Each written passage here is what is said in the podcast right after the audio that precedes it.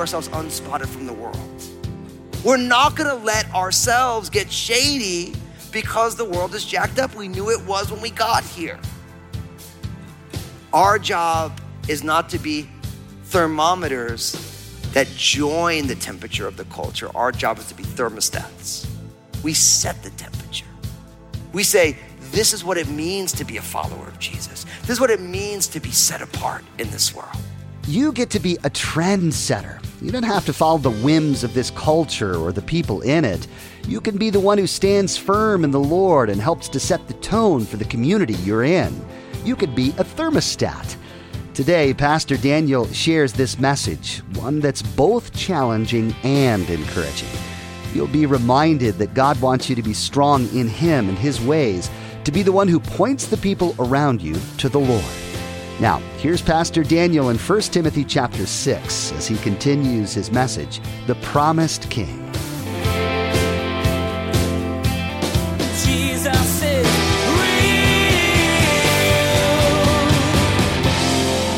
The thing is, is just the way if you were to see my daughter Maranatha, you'd be like, oh, that's Fusco's daughter. When people see your life, they should say, that's a son or daughter of the king. That's God's kid. Because we are taking on the attributes of our Heavenly Father. But it doesn't only say righteousness and godliness. Look what else it says faith. We should be pursuing faith. Now, of course, faith, we believe in God and we and we are born again and justified because of the finished work of Jesus. But pursuing faith means that we actually activate or put feet on our faith, that we walk out in real time in real life. Now, let me ask you a question. How many of you in the last six months freaked out about something that never happened? Three of us? Oh yeah, now, now I was like, oh no, no. See, like, like but with the hindsight that's 2020, you look back and you're like, why was I so freaking out about that? Never happened. And then you realize I should have trusted God in a situation. Now, the reason we don't walk in faith is the future is unknown to us and we don't know what's gonna happen. And left up to our own devices, we go down the rabbit hole of all the worst things that could go on. But when we pursue faith, we say, I do not know what tomorrow holds. And if left up to my own devices, I'm gonna freak out because I don't know what's gonna happen but I actually do know the person who holds tomorrow. And I know that no matter what happens, God's good. He's gonna do a good work. And that's how we pursue faith in real time. So before we know it, we're, we're living into the reality that Jesus is real and that God has a plan, even though I have no clue what that plan might be. And all of a sudden, our life changes. See, the good fight is living a, a life of faith in the midst of a world full of doubt. But not only that, notice next love. We have to pursue love. The love that we're talking about here is that self sacrificial love. Listen, I'm here to tell you left up to our own devices, humanity does not live with a self giving love. It's only when we experience it from Jesus that we say, I want to choose to live this out in the world. I want to share of what God has given me so that others can be blessed. We pursue love. Notice the next one. Everyone look down at your Bibles. Pursue patience. Circle that in your neighbor's Bible right there. You got to pursue patience. Because I know what's going to happen. You're going to go to Christmas Eve dinner and you're always hoping, man, I hope Uncle Johnny ain't there. He's a pain in the rump. Now, if you're Uncle Johnny, I'm sorry, they didn't tell me about you. I just knew. No, I'm just kidding. But like so much of life, we have our own sense of timing, our own sense of what we want, when we want it. But really, patience is the ability to rest in God when God's timing is different.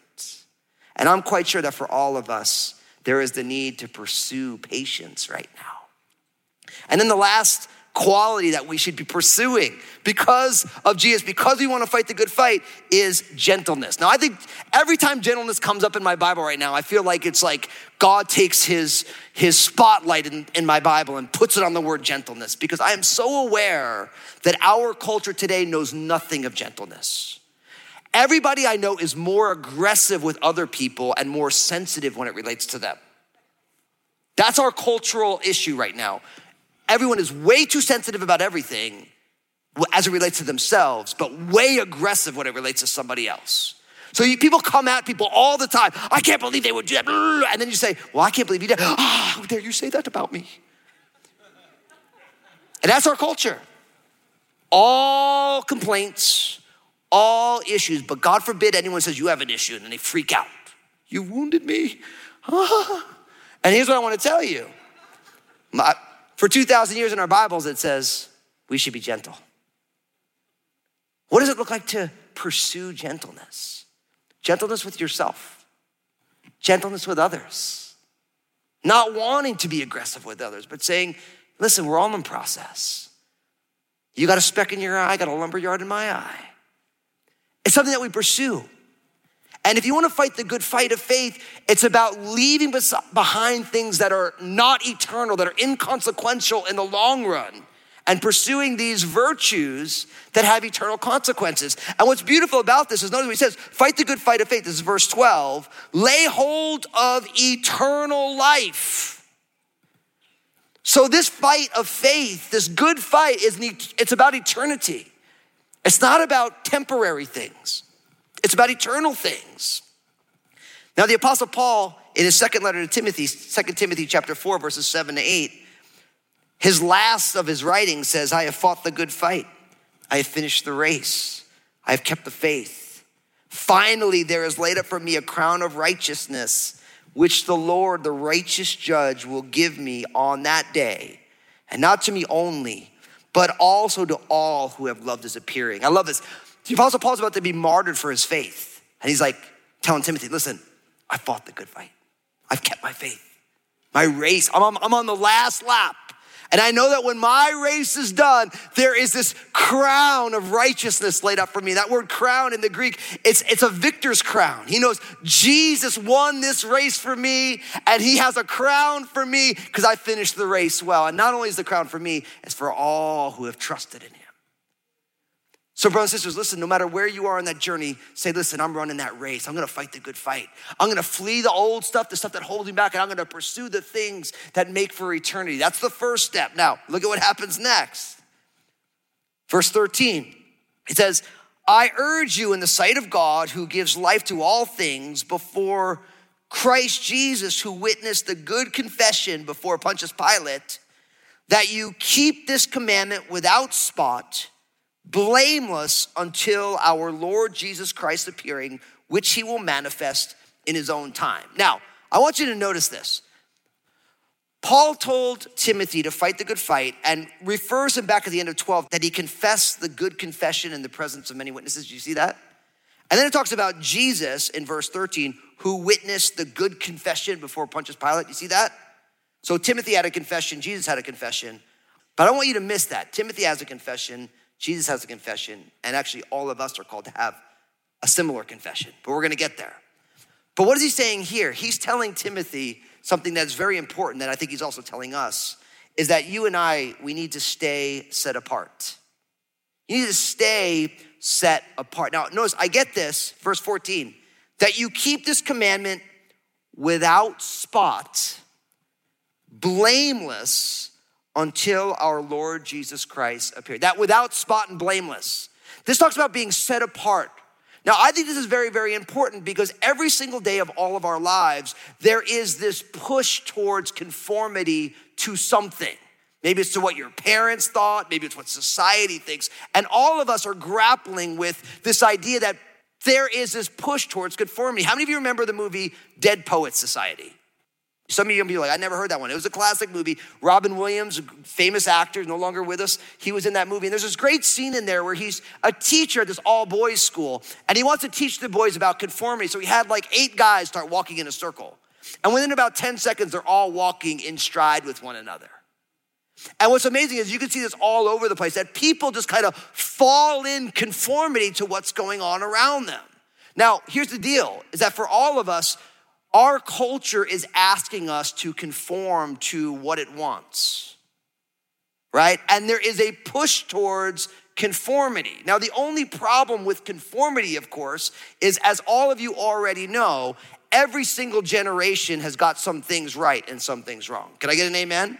So I'm looking out for you. Okay. And now I'm gonna ask you a question, and you have to be honest because it's church. And if you're not honest, God will judge you. No, I'm just kidding. He won't judge you. But I want you to be honest. Okay, ready? Here's the question How many of you, when you were younger, thought your parents had no clue what was going on? Go ahead, raise your hand. Oh, yeah, a lot of hands. And then a lot of people are like, My mom is right there.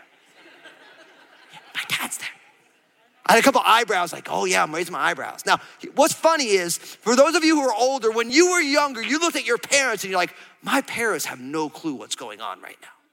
Right? I remember some of you, some of you guys were the hippies. You remember that when you guys were hippies? Before we called you boomers, you were hippies, right?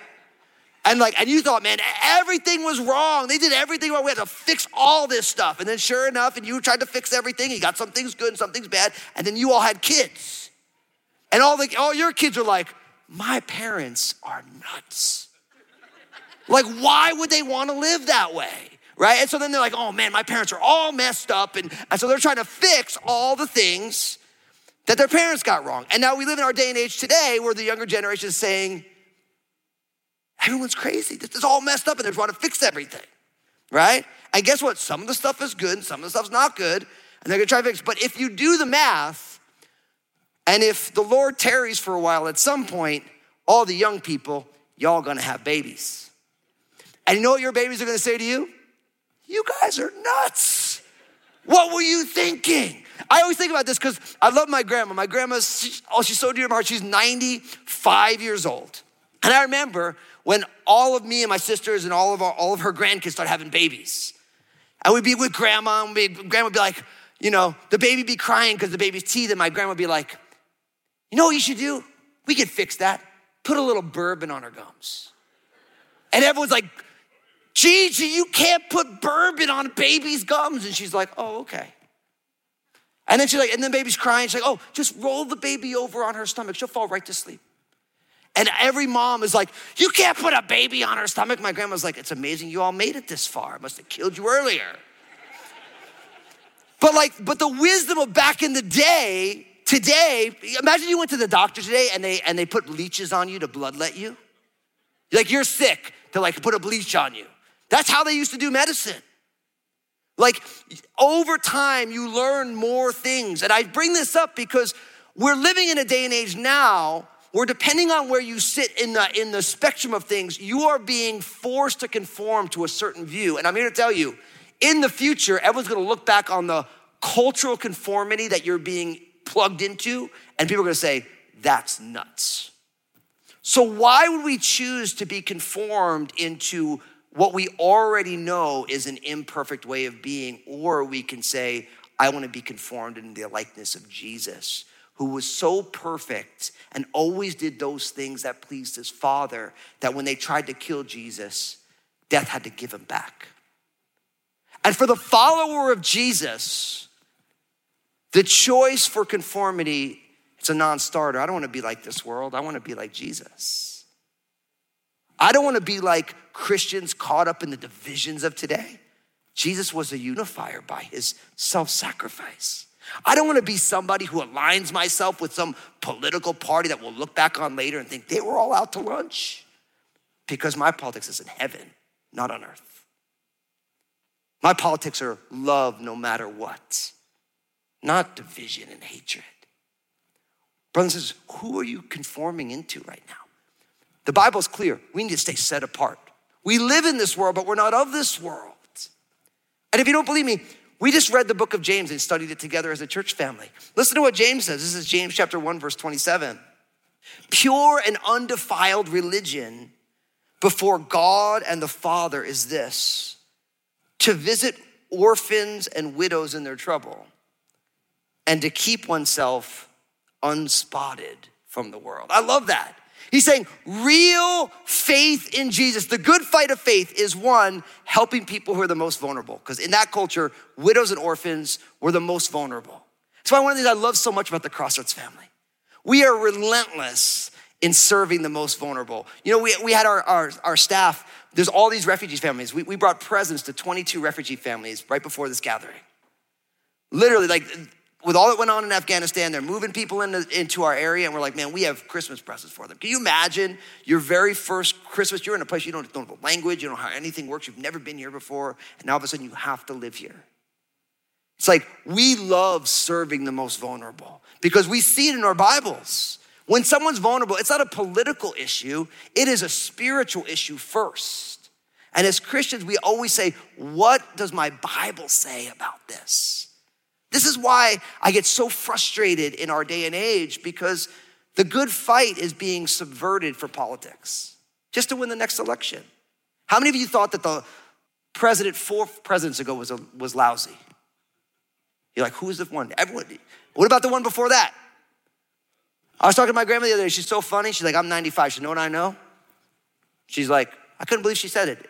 She's like, I'm actually, I'm not gonna say it. She just said, she said, listen, it's just one knucklehead after the other. That's what she said. She's like, I've been at this a long time. It's one knucklehead after the other. They have different parties, same party. It's one knucklehead after the other.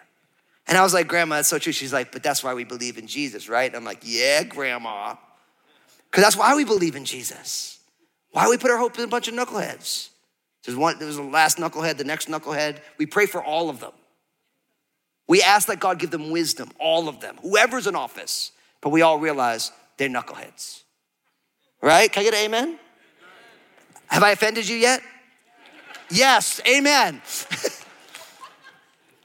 but here's the deal when you keep yourself unspotted from the world, you don't let the fact that they're a knucklehead keep you from praying for them and loving them.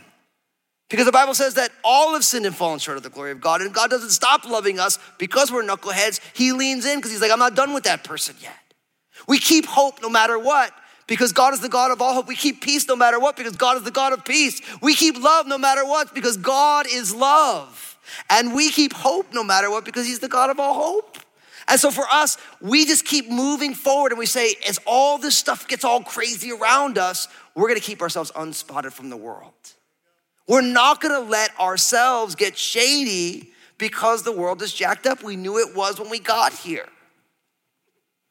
Our job is not to be thermometers that join the temperature of the culture. Our job is to be thermostats.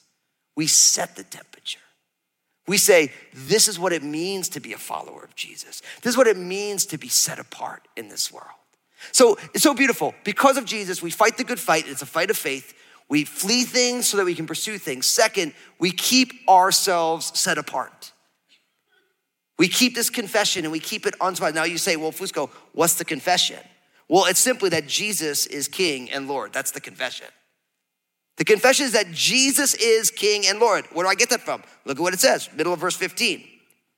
He who is the blessed and only potentate, that could also be translated sovereign, the ruler of rulers, the King of kings, the Lord of lords, who alone has immortality, dwelling in unapproachable light, whom no man has seen or can see, to whom be honor and everlasting power. See, really, the confession that Timothy had and the confession that Jesus made before Pontius Pilate is the same confession that you and I should make that Jesus should be our King and Lord.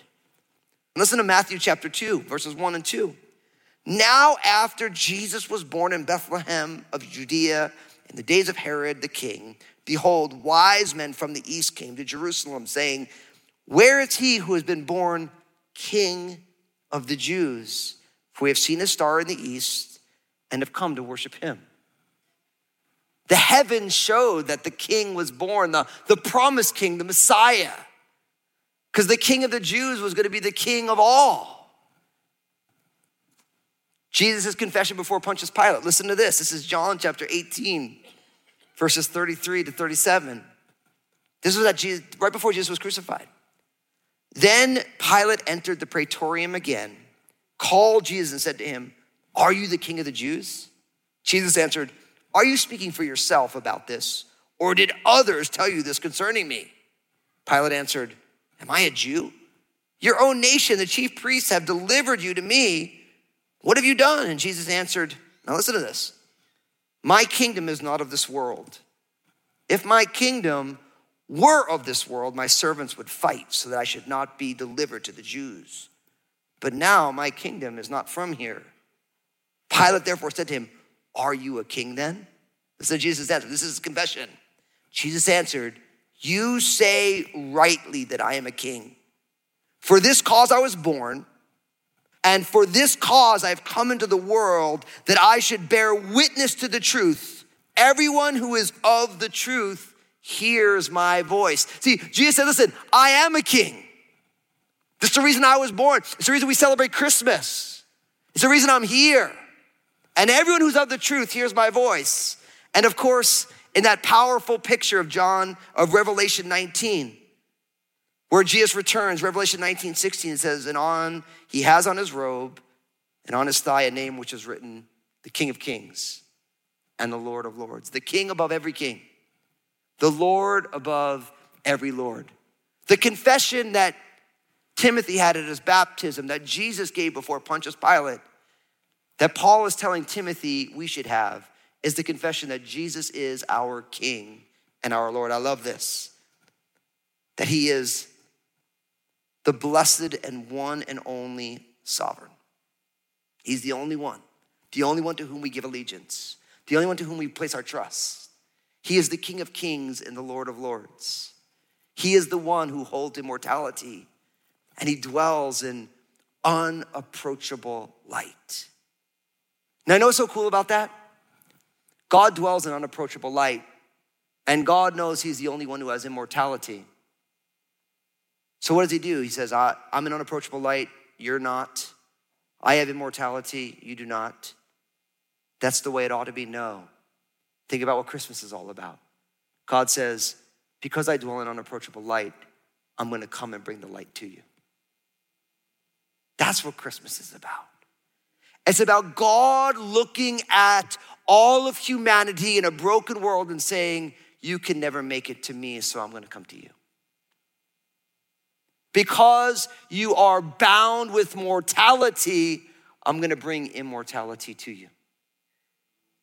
So if you're here today and you're already a follower of Jesus, I know some of you are like, Fusco, come on, man. Like, you're giving us a hard time. He's our King and Lord. Like, I go to Crossroads, man. We're like, we love Jesus. Like, we serve here. Come on, Fusco. But listen, if he is your King and Lord, praise God, he's supposed to be. But let's be honest, all of us have areas in our life that he is not the Lord over. All of us have issues that we're working through. What does it mean to be faithful to God in my finances, in the way that I steward my body, in the way that I, I, I, talk to people? How do I deal with my employees or my employer? You know, we all have areas that God is doing a work. And if you're like, no, no, no, Fusco, I got it all together, just ask your spouse or your kids. They'll give you the list that you deserve to be on the naughty list. All of us have areas. So, so we believe in Jesus, but that when we believe in him and he is our Lord and he is our King, then there's that sanctification process. Jesus is real. Can you relate to what Pastor Daniel was talking about at the end of this message? What are the areas in your life where you struggle to let Jesus be in charge? Maybe you want to control your finances. It could be about a relationship. Maybe it's about your job or where you live. Whatever it is, Pastor Daniel wants you to know that God longs to work in those areas to give you the freedom, peace, and joy that He died to bring. Hey, everybody, it's Pastor Daniel Fusco here, lead pastor at Crossroads Community Church in Vancouver, Washington. For those of you who are out of the area and are unable to visit us in person, we would love for you to join us online for one of our Christmas Eve services at 1 p.m., 2:30 p.m., and 4 p.m. Pacific Time at live.crossroadschurch.net. I know our service will encourage you with heartfelt worship and a message from the Vulnerable God series to inspire you with hope and joy in this season. Again, our service times are 1, 2:30 and 4 p.m. on Christmas Eve online at live.crossroadschurch.net. live.crossroadschurch.net. I'll see you there. Thanks for joining us today as Pastor Daniel wrapped up this Advent series called The Promised King. Throughout these messages, we pray you gained a fresh perspective on Jesus and the Christmas season. In our time together, you learned that Jesus came to bring his supernatural peace and love to earth. Not only does God want you to experience these in new ways for yourself, you can also partner with God as he gives them to others. Well, that's all the time we have for today's broadcast. On behalf of Pastor Daniel and the entire production team, we want to wish you a Merry Christmas.